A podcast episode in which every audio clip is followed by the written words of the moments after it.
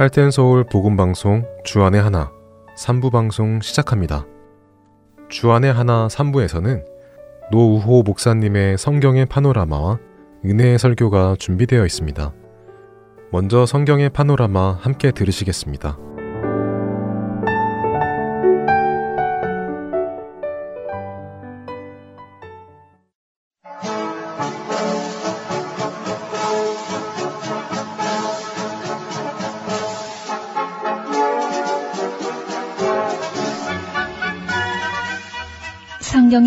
파노라마 성경은 하나님의 말씀입니다. 성경의 파노라마 이 시간을 통해서 하나님의 음성을 듣고 깨닫는 귀한 시간이죠. 노후 목사님이십니다. 목사님 안녕하세요. 반갑습니다. 김성윤입니다.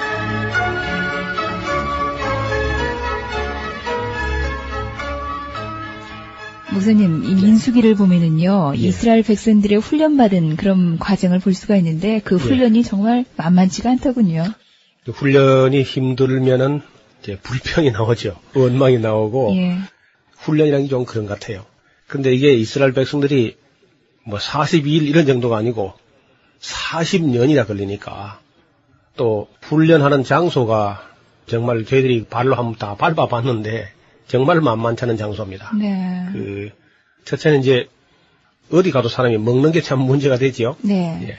우리 무슨 수련회를 가든지 어딜 가서도 참 이 먹는 게 참 문제입니다. 그것만 없으면 좀 일이 간편한데 그것도 이제 1, 20명, 2, 30명 정도도 먹는 게 힘이 드는데 아마 적게 잡아도 한 200만 명은 됐을 것 같아요. 200명도 아니고 200만 명. 200만 명. 예.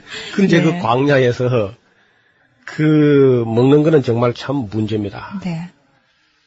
그래서 이제 하나님께서 만나를 내려 주셔 가지고 처음에는 뭐 하도 신기하니까 정말 우리가 일반 상식에서 벗어나는 하늘에서 내려온 어떤 신령한 양식을 먹는다 싶고 그래서 처음 먹은 맛은 그들 말대로 하면은 꿀 섞은 과자 맛 같았다. 예, 꿀도 맛있고 과자도 맛있는데 그걸 한테 섞으면 얼마나 맛있겠습니까? 네. 그렇게 이제 처음에는 아주 감격해서 그 맛있게 느꼈는데 이게 같은 음식을 자꾸 먹으면은 우리말로 물린다 그러죠. 네. 그래서 이제 물린다 싶을 때는 그뒤 말이 기름 섞은 과자 맛 같다 그렇게 이야기를 나와요. 기름 섞은 과자 맛 같았다. 그러다가 한참 더 나가다는 이 박한 식물 우리가 싫어한다고 어, 이렇게 이제 노골적으로 불평이 나옵니다. 예, 두 번째는 이 마시는 물이 또 문제지요. 우리나라 같은 데서는 예만한 계곡에 가면은 물을 그냥 다 마실 수 있는, 뭐 지금 많이 오염됐습니다만은, 그 옛날로 돌아가면 뭐 어디 계곡에서 물 마셔도 부담 없이 다 마셔도 괜찮은데, 거기는 계곡이라는 게 없어요. 네. 카이로에서부터 시작해가지고 시내산까지 오는 길에도 보니까 오아시스가 한두 곳 있는데, 그 오아시스라고 하는데 지금 현재 물론 뭐 그 물을 사용하지 않아서 그렇기도 하지만은 그 쓴 물 났던 그 마라 같은 데 가보니까 그야말로 뭐 완전히 시궁창 물처럼 그렇게 물이 썩어 있는 곳이고 물이 있다 손 쳐도 그렇네요. 그러니까 사람 수만 해도 200만 명이었고 예, 그것도 또 육축도 많이 육축도 건너요. 있었잖아요. 예, 그러니까 여간 수돗물 틀어놨다 할지라도 그게 어떻게 줄 서가지고 뭐 자기 차례 다가오려면은 그게 얼마나 걸리겠습니까? 그럼요.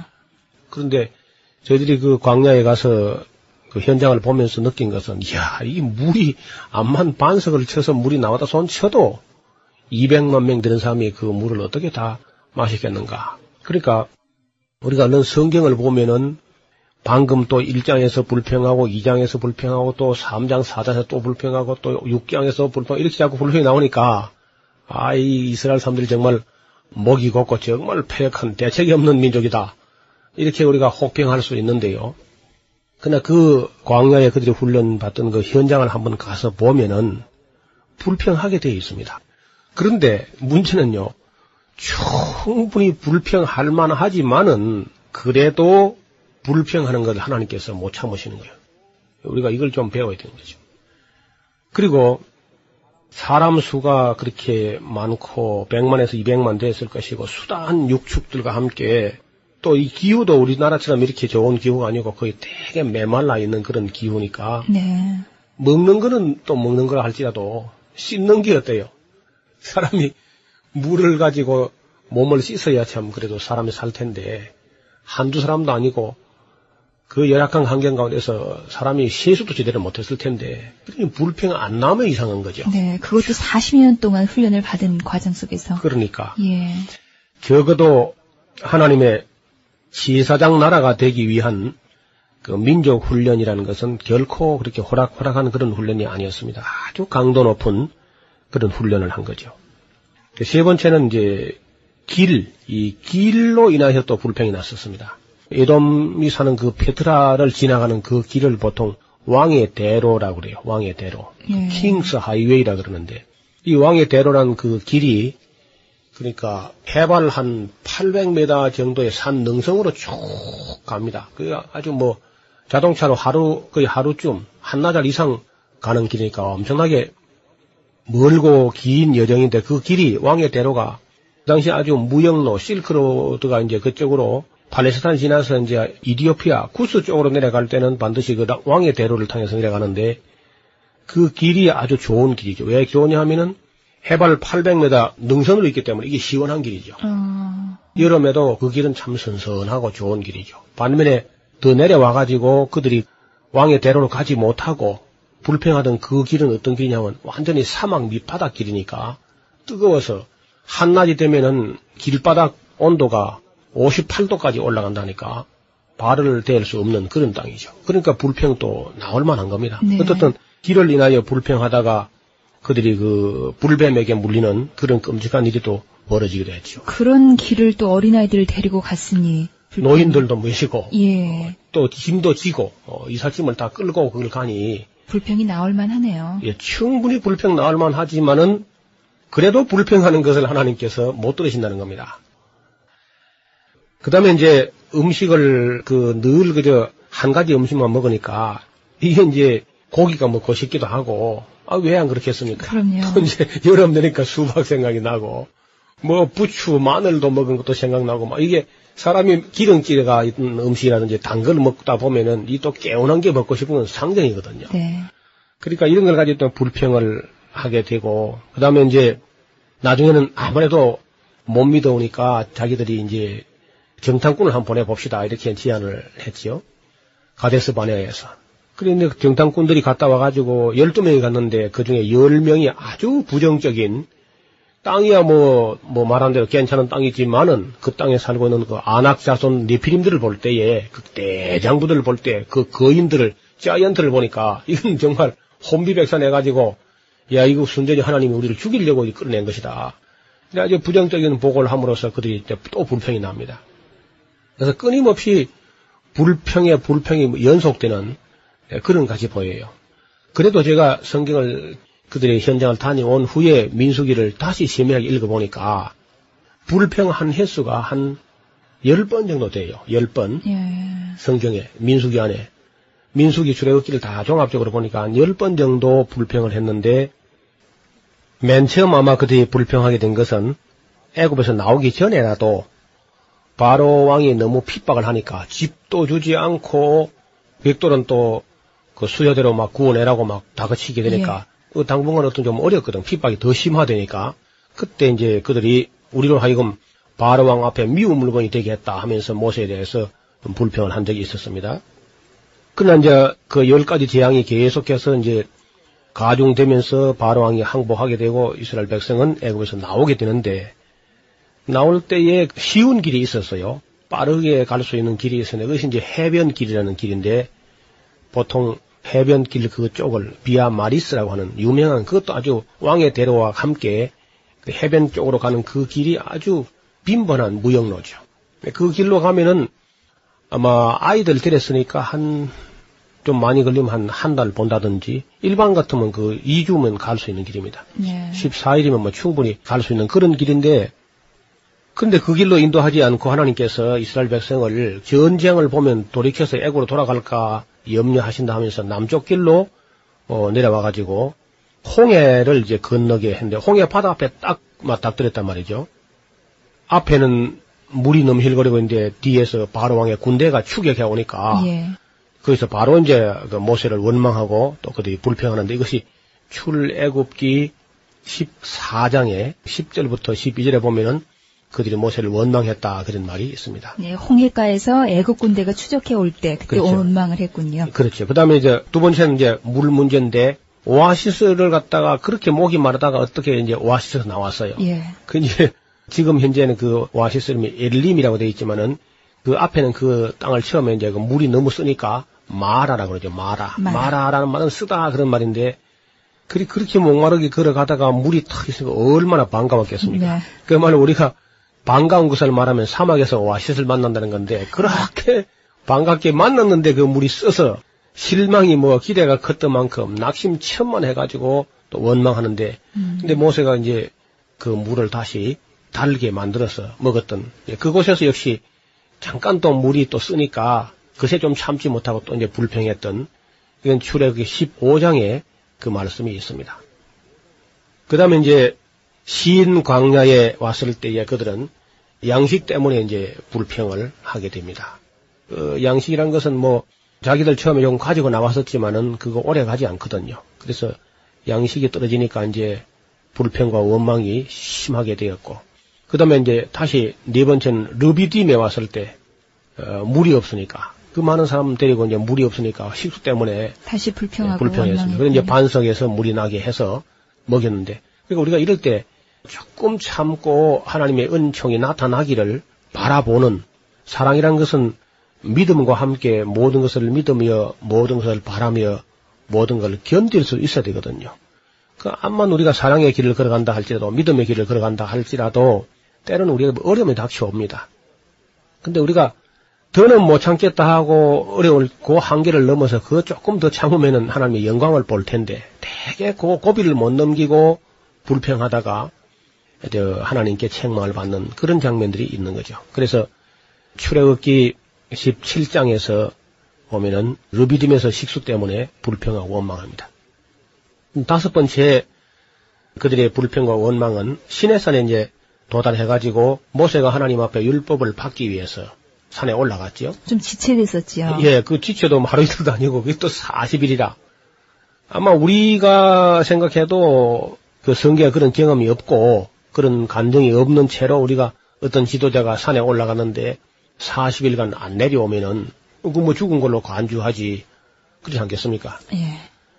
또 그 저희들이 시내산 꼭대기도 올라가 봤는데 그거는 시내산 아래 평지에도 물이 그 이제 카다린 수도원이라고 그 캐더린 수도원 그거는 이제 물이 모세의 우물하는 물이 있지만은 그 산 꼭대기는 물 한 방울도 없어요. 우리나라 같으면 지금 지리산 높이만큼 높은 산인데 산 꼭대기에 물한 방울도 없고 풀도 없고 나무도 없습니다. 그거는 완전히 돌덩어리하고 흙먼지 돌덩어리밖에 없는 그야말로 돌이죠. 완전히 통째라. 그, 그 어마어마한 산이 돌인데 거기 모세가 아무것도 안 가지고 올라가 가지고 40일간 안 내려오니까 이게 죽은 걸로 여기지 뭐 누가 살았다고 보기는 어렵습니다. 예.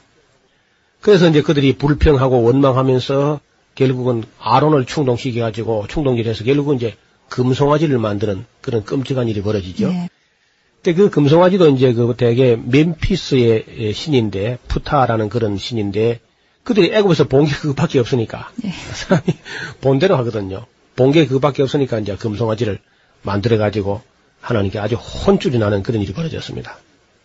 그런 일이 있었다가 이제 그 뒤에 보면 이제 민수기 11장에 가서 보면은 백성들이 여호와의 들으시기에 악한 말로 또 중얼거렸어요. 아주 힘이 들고 하니까 어렵고 고달프고 하니까 백성들이 아주 하나님 들으시기에 역겨운 말로 아주 불평과 원망을 토해냈습니다.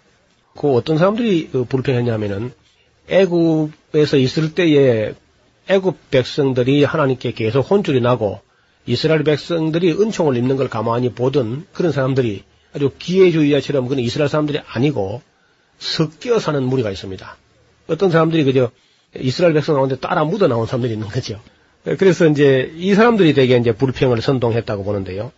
그때 하나님께서 불이 나와가지고 그 불이 붙어서 어디 붙었냐면 그 진이 쭉 연결되어 있는데 제일 맨 뒤에 따라오면서 투덜거리고 불평하고 원망하는 사람이 있었어요.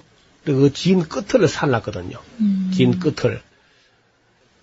우리가 좀 역사적인 교훈을 조금 짚고 넘어가야 되겠는데, 92년도 전후 해 가지고, 그 92년도 그 전이죠. 우리나라에 아주 혼란을 가져왔던 다베라 선교회라는 게 있었어요. 네. 다베라 선교회.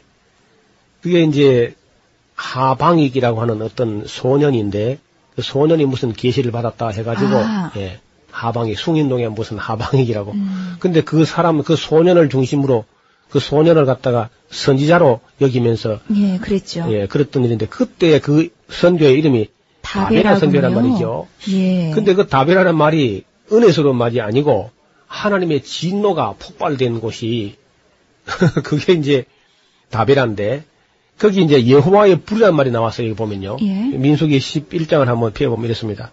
백성이 여호와의 들으시기에 악한 말로 원망함에 여호와께서 들으시고 진노하사 여호와의 불로 그들 중에 붙어서 진 끝을 사르게 하심에 백성이 모세에게 부르짖음으로 모세가 여호와께 기도하니 불이 꺼졌더라.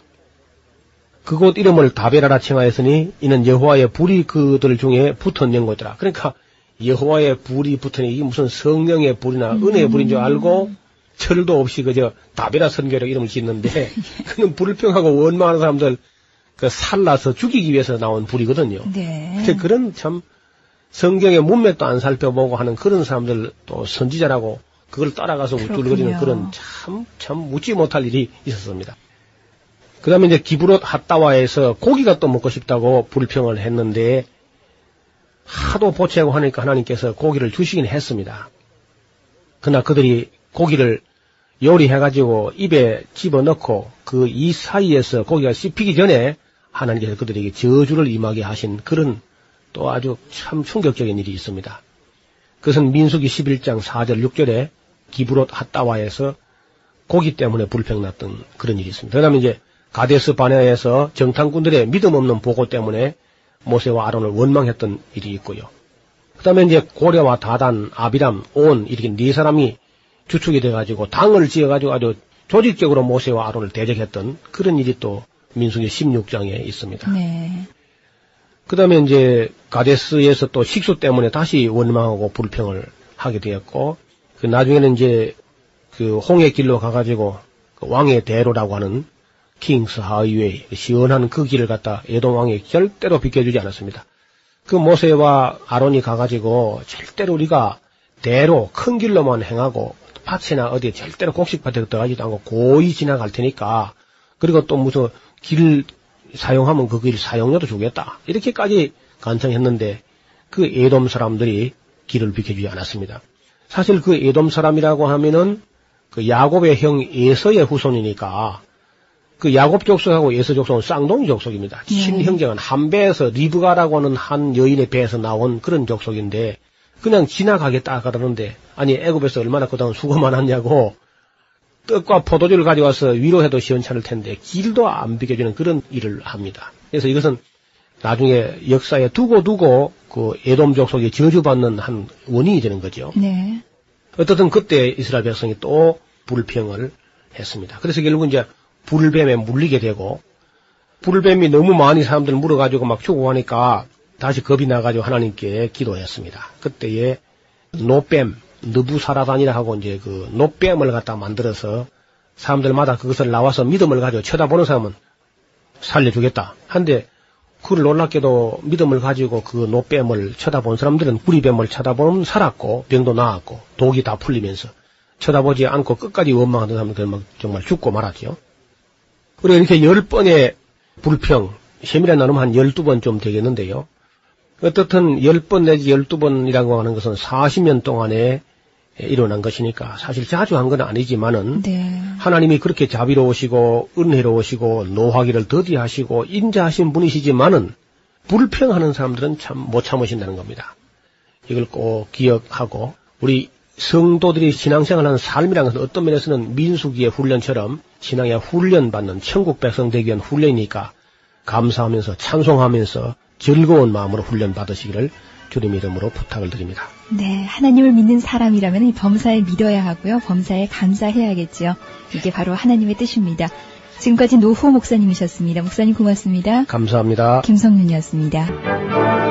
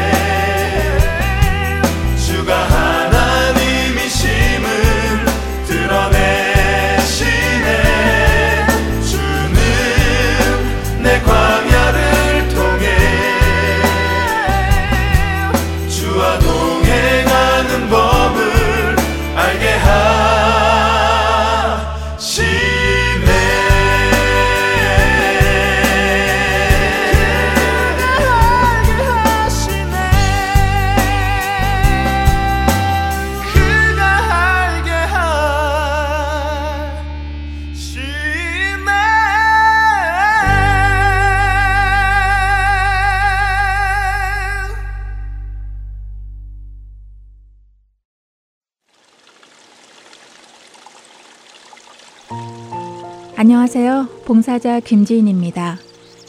매주 금요일마다 CD를 각 지역으로 배송해 드리는데요. 최근 CD를 받지 못하는 분, 파손된 CD를 받으신 분들이 많다는 소식을 들었습니다. 매주 만들어지는 CD에는 많은 분들의 정성이 담겨져 있고 예수 그리스도의 복음이 담겨져 있습니다.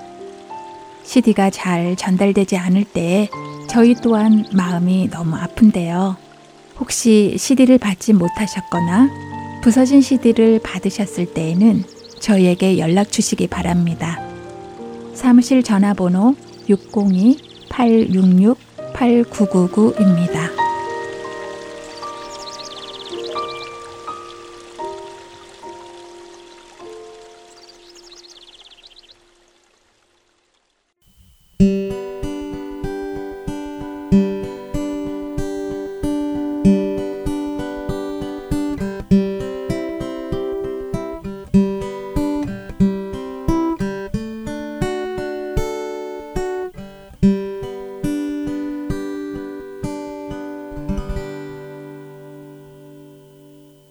은혜의 설교 말씀으로 이어드립니다. 오늘 설교 말씀은 서울 베이직교회 조정민 목사님께서 사무엘 하 12장 15절부터 31절까지의 말씀을 본문으로 다윗이 다시 일어나다 라는 제목의 말씀 전해주십니다. 은혜 시간 되시기 바랍니다.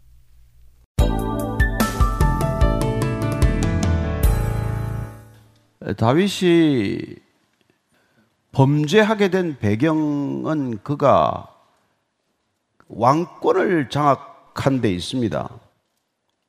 그가 왕이 되고 나서 이 권력을 휘두르기 시작하니까 그 맛을 단단히 알게 된 것이죠. 그는 누구든지 오라고 하면 오고 가라고 하면 가는 그런 막강한 권력을 갖게 되었어요. 그래서 그는 자기 마음대로 사람을 부르고 마음대로 사람을 보내서 자기 사적으로 그 권력을 쓰게 됩니다. 그래서 바세바를 데려오라고 사람을 보내고 그 여인을 마음대로 부르고 그리고 그 남편 전쟁에 나가 있는 우리아를 마음대로 불러들이고 또 마음대로 보내고 가서 자기 마음대로 그 우리아를 죽게 만듭니다. 그게 권력이에요. 하나님께서 권력을 그렇게 쓰라고 그에게 맡기지 않았지만 다윗이 전심으로 하나님을 바라볼 때와 달리 한 여인을 바라보자 그런 일들이 연달아 일어나게 되는 거예요. 그렇습니다. 쌓기는 어렵고 허물기는 쉽습니다. 우리가 평생 신앙생활 잘하더라도 한 가지에 넘어지면은 신앙 전체가 허물어질 수 있다는 얘기죠. 먼저 15절 하반절 읽습니다. 시작. 우리아의 아내가 다윗에게 낳은 아이를 여호와께서 치심에 심히 알른지라. 아니 하나님께서는 다윗을 용서하기로 결정하셨어요. 다윗이 자의적으로 권력을 행사할 때 그런 엄청난 잘못을 저지를 때 그냥 버려두지 않고 나단 선지자를 보내서 질책하고 그 즉시 다윗은 회개하고 그리고 하나님께 무릎을 꿇었습니다. 그러면 용서하신 것이죠. 그러나 그 용서가 대가 없는 그런 은혜가 아니라는 것입니다. 여러분, 구원이란 본질적으로 용서하는 거예요. 구원이란 본질적으로 용서받을 수 없는 죄를 용서받는 것입니다. 그걸 값없이 우리가 받기 때문에 은혜로 구원을 받는다고 하지만 그러나 우리가 값을 치르지 않았다는 뜻인지 누군가 그 대가를 반드시 치르게 된다는 것입니다. 그게 죄의 무서움이에요. 죄를 짓고 우리가 회개하고 돌이키면 우리는 용서받을 수 있지만 그러나 그 대가는 누군가 치르게 된다는 것입니다. 그래서 14절 말씀에 하나님께서는 용서를 전제로 이 말씀을 하셨어요. 14절을 한번 더 읽습니다. 시작. 이 일로 말미암아 여호와의 원수가 크게 비방할 거리를 얻게 하였으니 당신이 낳은 아이가 반드시 죽으리이다. 애가 무슨 죄입니까? 근데 하나님께서 그 아이를 치셨고 그 아이가 심히 앓는다는 것입니다. 그랬더니 다윗이 그 얘기를 들었음에도 불구하고 포기하지 않습니다. 16절, 17절이에요. 시작. 다윗이 그 아이를 위하여 하나님께 간구하되 다윗이 금식하고 안에 들어가서 밤새도록 땅에 엎드렸으니 그 집의 늙은 자들이 그 곁에 서서 다윗을 땅에서 일으키려 하되 왕이 듣지 아니하고 그들과 더불어 먹지도 아니하더라. 다윗이 그 아이를 데려가겠다고 말씀하셨음에도 불구하고 그는 포기하지 않습니다. 그리고 골방에 들어가서 금식하며 울며 기도하는 것입니다. 하나님께서 다윗을 용서하셨고 그 대가로 그 아이가 고통받는 것을 지금 보게 하는 것이죠. 죄는 누가 지었어요? 다윗이 지었죠. 근데 그 죄값을 지금 누가 치르고 있습니까? 죄 없는 아이가 치르고 있다는 거예요. 그렇습니다. 우리가 받는 구원, 우리가 누리는 은혜, 우리가 받는 이 모든 것들은 여러분 누군가의 대가, 특별히 우리가 구원받은 것은 십자가의 죽음이 있었기 때문이라는 것을 우리는 쉽게 망각합니다. 그래서 구원의 가치, 구원의 감동을 잃어버려요. 그래서 또 죄로 또 돌아가는 것이죠. 만약 그 감격, 감동, 눈물, 첫사랑 잊지 않는다면 죄를 다시 쳐다보지도 않을 거예요. 그러나 우리는 다시 육신의 욕망, 또 육신의 탐욕에 지고 마는 것을 보지 않습니까? 그래서 그 집에 늙은 자들, 다윗 측근들이죠. 나이 많은 분들, 장로들, 이런 사람들이 다윗을 설득하지만은 다윗은 먹지도 않고 기도의 자리를 벗어나지 않습니다. 보면은 이사에서 38장 5절 6절 말씀에 하나님께서는 어떤 기도를 들어주시고 어떤 기도를 들어주시지 않는지 오늘 한번 보려고 합니다. 히스기야의 기도는 우리가 잘 아는 대로 들어주셨어요. 38장 5절 6절입니다. 시작. 너는 가서 히스기야에 이르기를 내 조상 다윗의 하나님 여호와께서 이같이 말씀하시기를 내가 내 기도를 들었고 내 눈물을 보았노라 내가 내 수안에 15년을 더하고 너와 이 성을 아수르 왕의 손에서 건져내겠고 내가 또 이 성을 보호하리라 랍사게가 와서 그토록 조롱하고 할 때 그가 보낸 편지를 놓고 눈물로 기도했던 히스기야입니다 그리고 말씀대로 전쟁은 어이없게 철군으로 끝나게 되고 근데 그런 승리 끝에 히스기야가 죽을 병에 걸린 거예요. 뭘 잘못했습니까? 어쨌건 오늘 그 병의 연유를 밝히지 않은 채 히스기야가 죽을 병에 걸렸기 때문에 하나님께서 내가 죽을 거라고 그랬더니 히스기야는 포기하지 않습니다.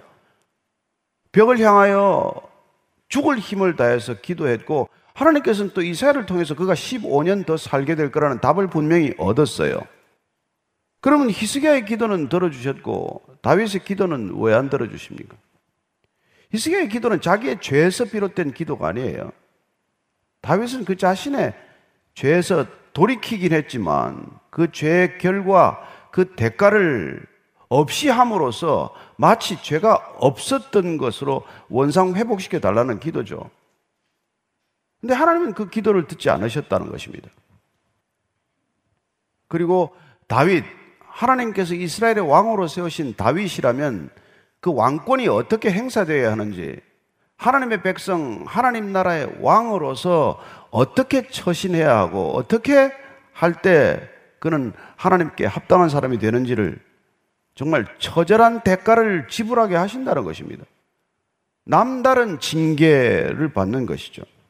자, 그래서 아이가 어떻게 됐습니까? 18절부터 20절까지예요.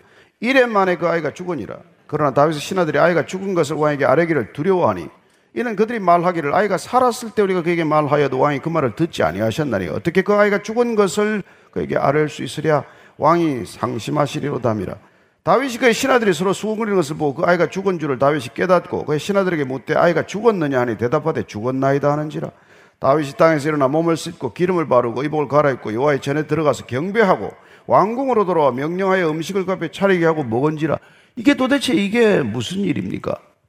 다윗은 이래 동안 금식하고 눈물을 쏟고 기도하더니 아이가 죽은 것을 확인하는 순간 그는 기도의 자리에서 벌떡 일어나서 일상으로 그 즉시 복귀했다는 것입니다.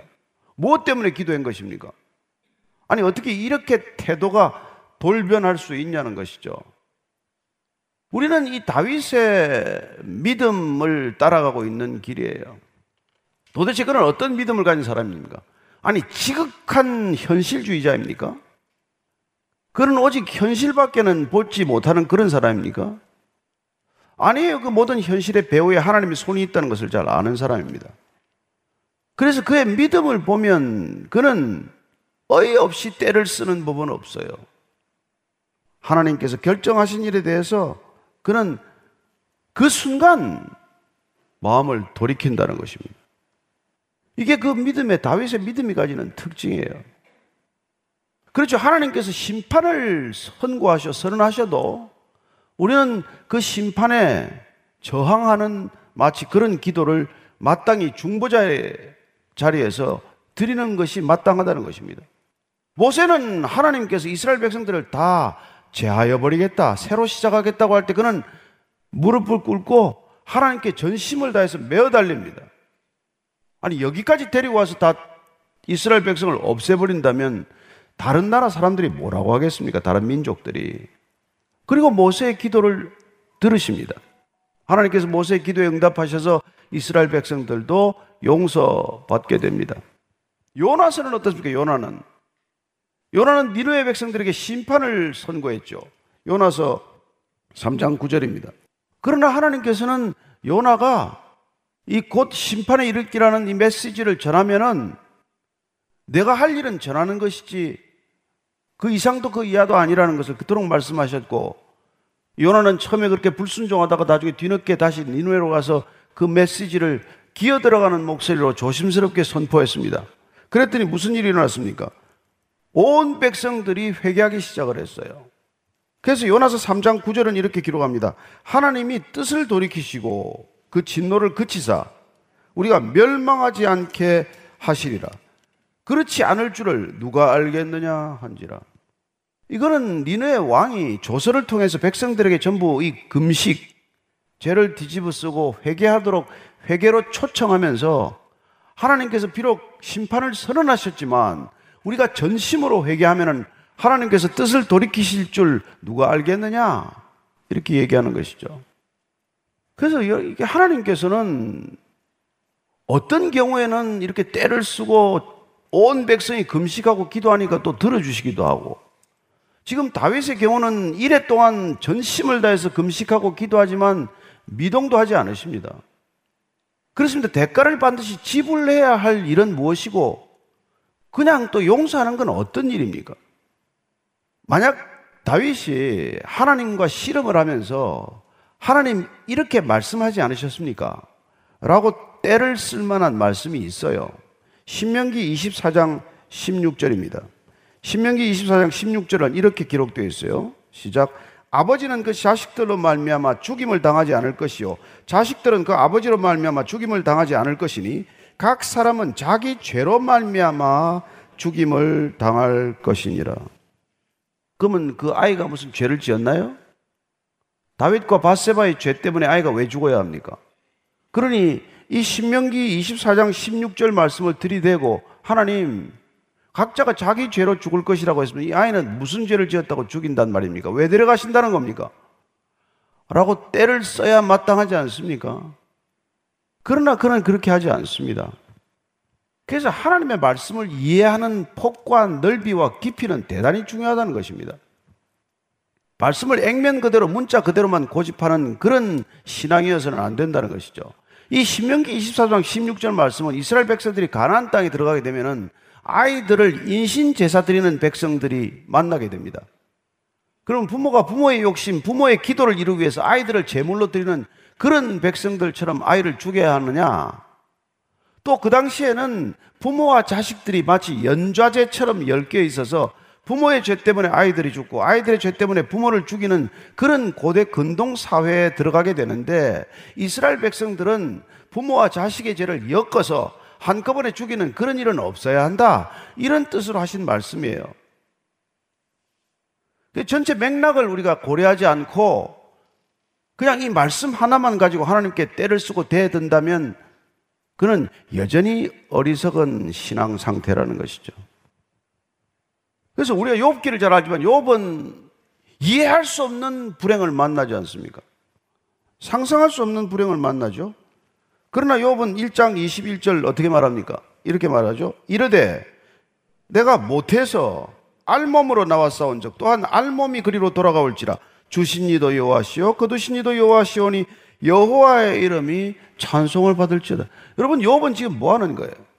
열 자녀들이 다 죽었는데 가진 걸 다 가져갔는데 그래도 욥은 또 이런 경우에 나중에 힘겨운 씨름을 벌이긴 하지만 하나님을 전적으로 인정하고 순복하는 태도를 보이고 있습니다. 그런 지금 여러분 머릿속이 혼란스럽지 않겠습니까?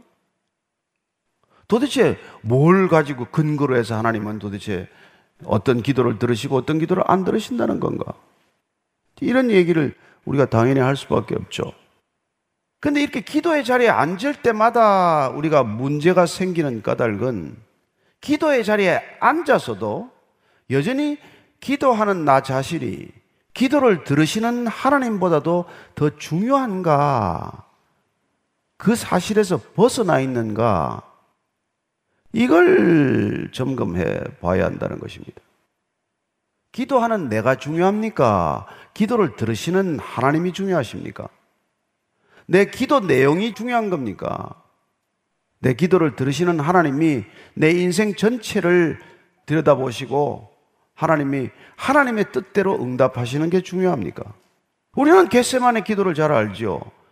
비록 예수 그리스도시지만 그분이 비록 가능하시다면 이 잔을 피하게 해 주소서라고 기도했지만 그 기도를 외면하시고 들어주시지 않으시고 땀이 피가 되도록 기도할 때 그 기도를 돕기 위해서 천사를 보내주시기까지 하지만 그러나 그 아들 예수의 기도마저 듣지 않는 기도였지 않습니까? 그래서 그 기도가 바뀌어서 이 잔을 지나가게 할 게 아니라 이게 아버지의 뜻이면 이 뜻을 받아들이게 해주소서 그렇게 기도가 바뀌지 않습니까? 따라서 우리가 때를 써서 기도하지만은 이 기도가 여전히 나를 위한 기도인가, 나 중심의 기도인가, 이걸 우리가 점검하는 것이야말로 기도 생활에 있어서 핵심적인 요소라는 것입니다. 창세기 4장 7절 보면은 가인과 아벨의 재물을 받으시는 받지 않으시는 하나님을 보게 됩니다. 창세기 4장 7절에 시작. 내가 선을 행하면 어찌 낯을 들지 못하겠느냐? 선을 행하지 아니하면 죄가 문에 엎드려 있느니라. 죄가 너를 원하니 너는 죄를 다스릴지니라 여러분 가인의 재물 받지 않으셨습니다. 아벨의 재물은 받으셨어요.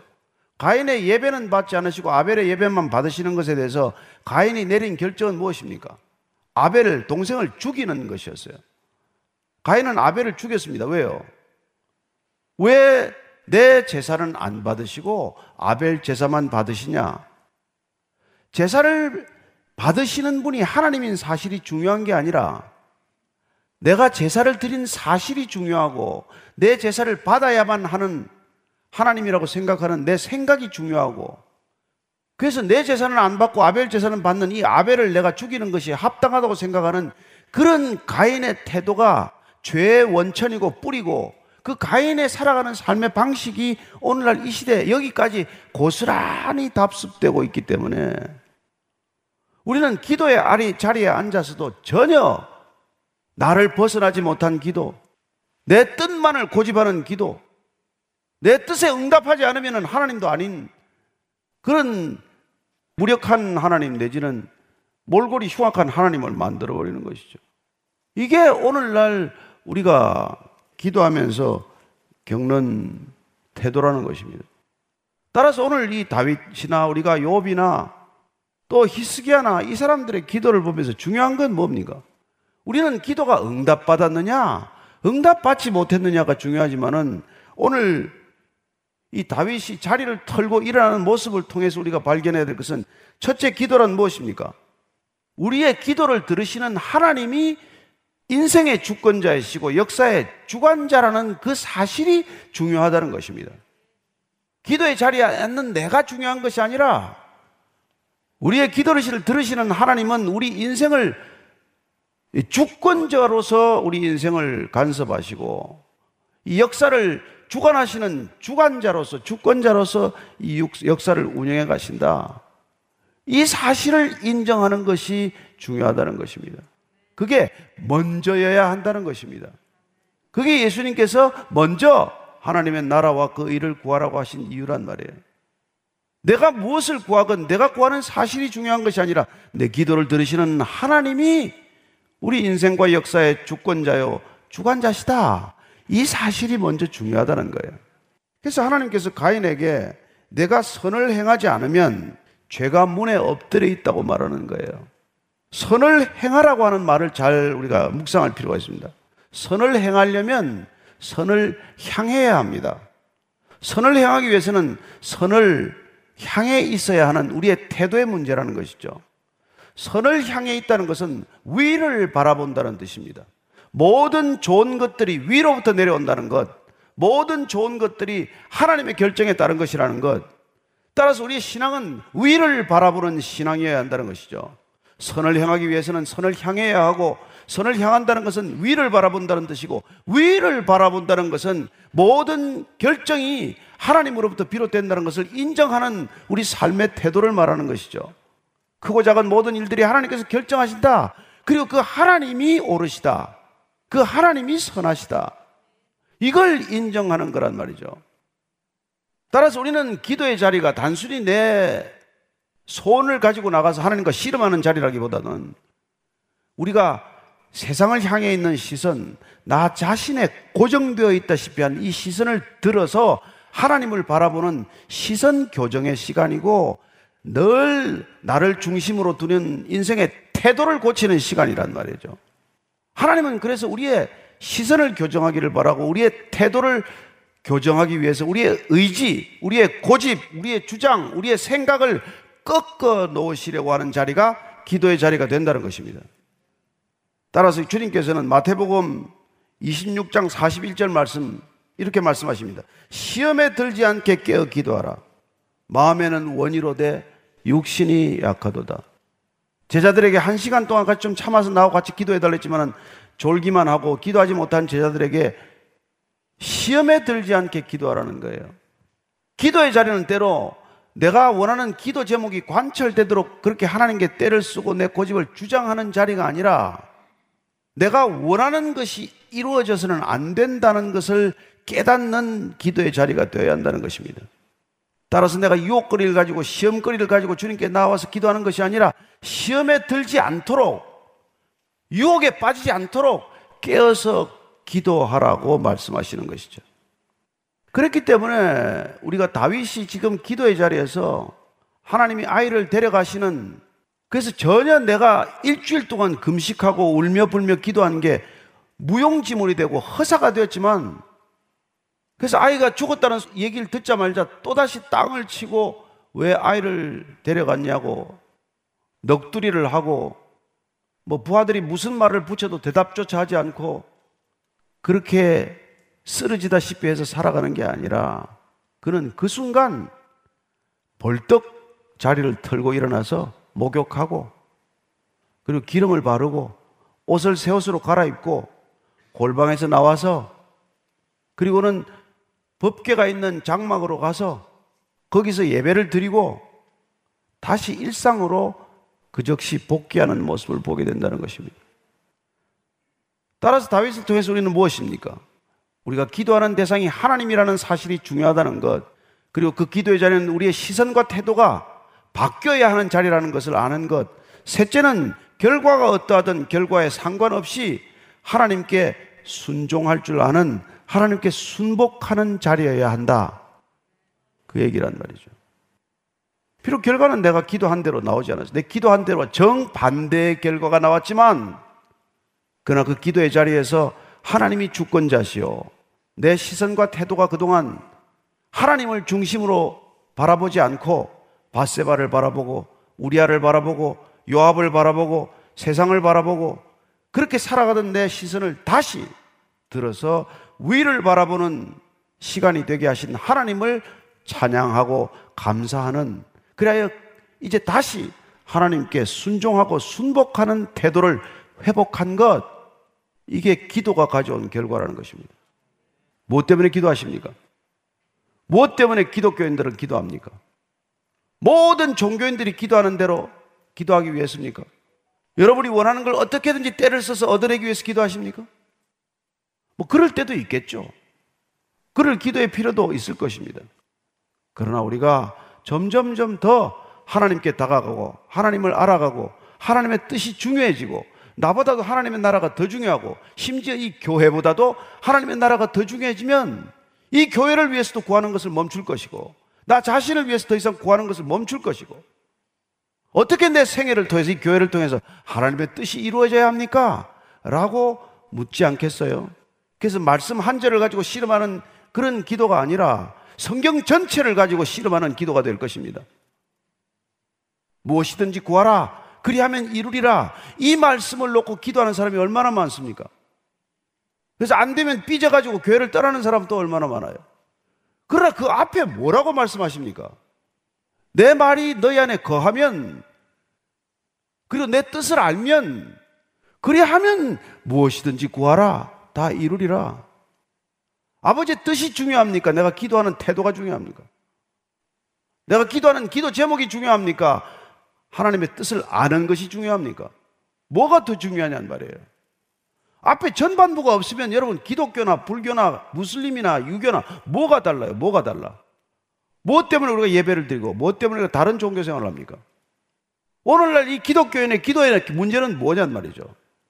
우리가 평생 기도하지만은 그 기도가 다 무슨 기도를 하고 있는 거냐는 말이죠. 여러분 기도가 바뀌지 않으면 교회가 안 바뀌고 사람이 안 바뀝니다. 그래서 하나님께서 지금 이 시대에 아무리 기독교인들이 많이 기도할지라도 내가 듣지 않으리라. 너희들이 아무리 교회 와서 예배를 드린다고 내가 받지 않으리라. 이렇게 말씀하고 계신 거나 진배 없는 것이죠.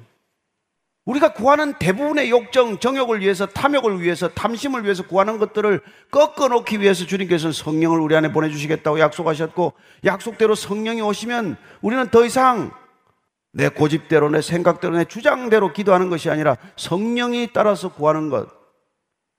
하나님께서 구하라고 하시는 하나님의 뜻을 따라 구하는 것. 그걸 구하게 된단 말이죠. 따라서 저와 여러분에게 어떤 고통이 주어지건 하나님께서 선하신 목적으로 주신다는 것을 믿으시기 바랍니다. 왜 서로 사람을 데려가는 일이 될지 모르고 우리의 전 재산을 빼앗아가는 일이 될지도 모르고 욥처럼 재산과 자녀까지 다 거두어가는 일이 될지 모를지라도 하나님께서는 오르시다. 나는 과거에도 틀렸고 지금도 틀리고 앞으로도 틀릴 것이라는 것을 인정하고 사시기를 바랍니다. 나는 예전에도 옳았고 지금도 옳고 하나님과 함께하기 때문에 영원히 옳을 것이라고 착각하지 마십시오. 하나님이 내 안에 보내주신 성령께서 그분이 옳은 길로 인도하고 있을 뿐이지 우리가 그분을 대적하고 그분의 뜻에 저항하고 그분의 뜻과 상반된 기도 제목을 내놓고 때를 쓰기 시작하면 우리는 여전히 교회만 다닐 뿐이고 무슨 뭐 직분만 가졌다 뿐이고 하나도 세상 사람과 다를 바가 없는 사람들이 되고 마는 것이죠. 우리에게는 소망이 없지만 하나님께 소망을 두는 이유는 우리의 죄보다도 하나님의 사랑이 더 크시다. 이 한 가지 사실 때문에 우리의 신앙은 가능한 신앙이 되는 것이죠. 이 한 가지 때문에 우리는 일어나 다시 회복되어서 걸을 수 있다는 것입니다. 우리의 실수보다, 우리의 잘못보다, 우리의 허물보다, 우리의 죄악보다도 하나님의 사랑이 크시다. 하나님의 사랑은 비교할 수 없이 크시다. 그 때문에 우리는 일어나 다시 힘을 얻고 일상으로 즉시 복귀할 수 있는 것이고 다시 그 하나님과 함께 새 걸음을, 새 일을 시작할 수 있다는 것이죠. 물론 왕위는 다윗에서 솔로몬으로 넘어가게 됩니다. 다윗에서 여디디아로 넘어가는 것이고 하나님의 사랑은 다윗의 범죄에도 불구하고 끊이지 않고 그치지 않고 다윗이 회개했을 때 즉시 그를 사하셨고 그리고 그에게 또 다른 아들을 낳게 하셨고 그리고 오늘 보면은 다윗이 그의 아내 바세바라고 되어 있습니다. 시작할 때는 우리아의 아내였지만 이제 바세바를 다윗의 아내로 인정해 주셨다는 뜻이죠. 따라서 우리는 누구나 죄를 지을 수 있어요. 누구나 실수할 수 있습니다. 누구나 넘어질 수 있어요. 그러나 넘어져 있지 마십시오. 죄를 더 이상 묵상하지 마십시오. 용서받은 죄를 더 이상 입에 떠올릴 것도 없고 남에게 간정할 것도 없습니다. 이제는 하나님을 향하여 시선을 들고 얼굴을 들고 고개를 들고 그리고 다시 걸어가야 하는 것이죠. 어떤 과거가 있더라도 어떤 실수가 있었더라도 어떤 죄악이 있었더라도 비록 가늠하다가 현장에서 붙잡힌 여인이지만은 주님께서는 돌 없는 자 돌로 치라고 말씀하셨고 다 돌을 내려놓고 갔을 때 여인아 누가 너를 정죄하냐? 아무도 없습니다. 나도 너를 정죄하지 않노니 가서 다시 죄 짓지 말아라. 정말 용서받은 사람은 어떻게 합니까? 죄를 더 이상 묵상하지 않, 않아야죠. 다시 죄로 돌아가지 않겠죠. 그리고는 주님과 함께 미래를 향해서 갈 수 있는 사람이 되는 것입니다. 저는 여러분들이 어떤 과거가 있더라도 일어나 미래를 향해 걸어가시게 되기를 축복합니다. 우리는 모두 다 들추면 부끄러워서 얼굴을 들 수 없는 과거가 있을지 모르지만 그러나 더 이상 죄를 묵상하지 않고 늘 주야로 말씀을 묵상하는 복 있는 자가 되었기 때문에 우리는 하나님을 바라보고 시선을 하나님께 두고 시선을 하나님께 고정하고 살아가는 저와 여러분이 되기를 축복합니다. 그때 하나님께서는 저와 여러분에게 약속하신 승리를 반드시 쟁취하게 하실 것이다. 그걸 믿고 가는 것이죠. 따라서 우리의 믿음은 더 이상 우리 자신의 근거한 믿음에서는 안 된다는 것입니다. 우리의 믿음은 처음부터 끝까지 하나님을 출발점으로 삼는 하나님을 향해서 시선을 고정시킨 그리고 늘 하나님께 그 영광을 돌리는 믿음이어야 한다는 것이죠. 그런 믿음이야말로 이 세상을 바꿀 만한 믿음이 될 것입니다. 이 산을 들어 바다에 던지우라 하여도 그런 일이 일어날 것이라고 약속하신 하나님의 놀라운 약속이 저와 여러분의 생애 가운데 크건 작건 어떤 형태로건 경험되는 신앙이 되기를 축복합니다.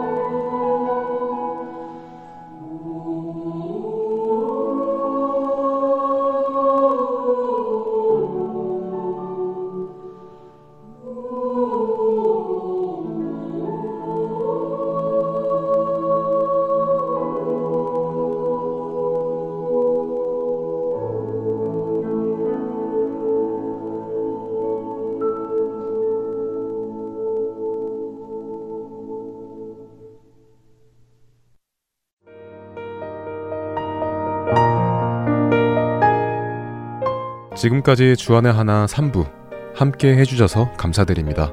다른 방송들을 더 듣고 싶으신 분들은 홈페이지 www.할테앤서울.org에서 특별 방송을 클릭하셔서 들으실 수 있습니다.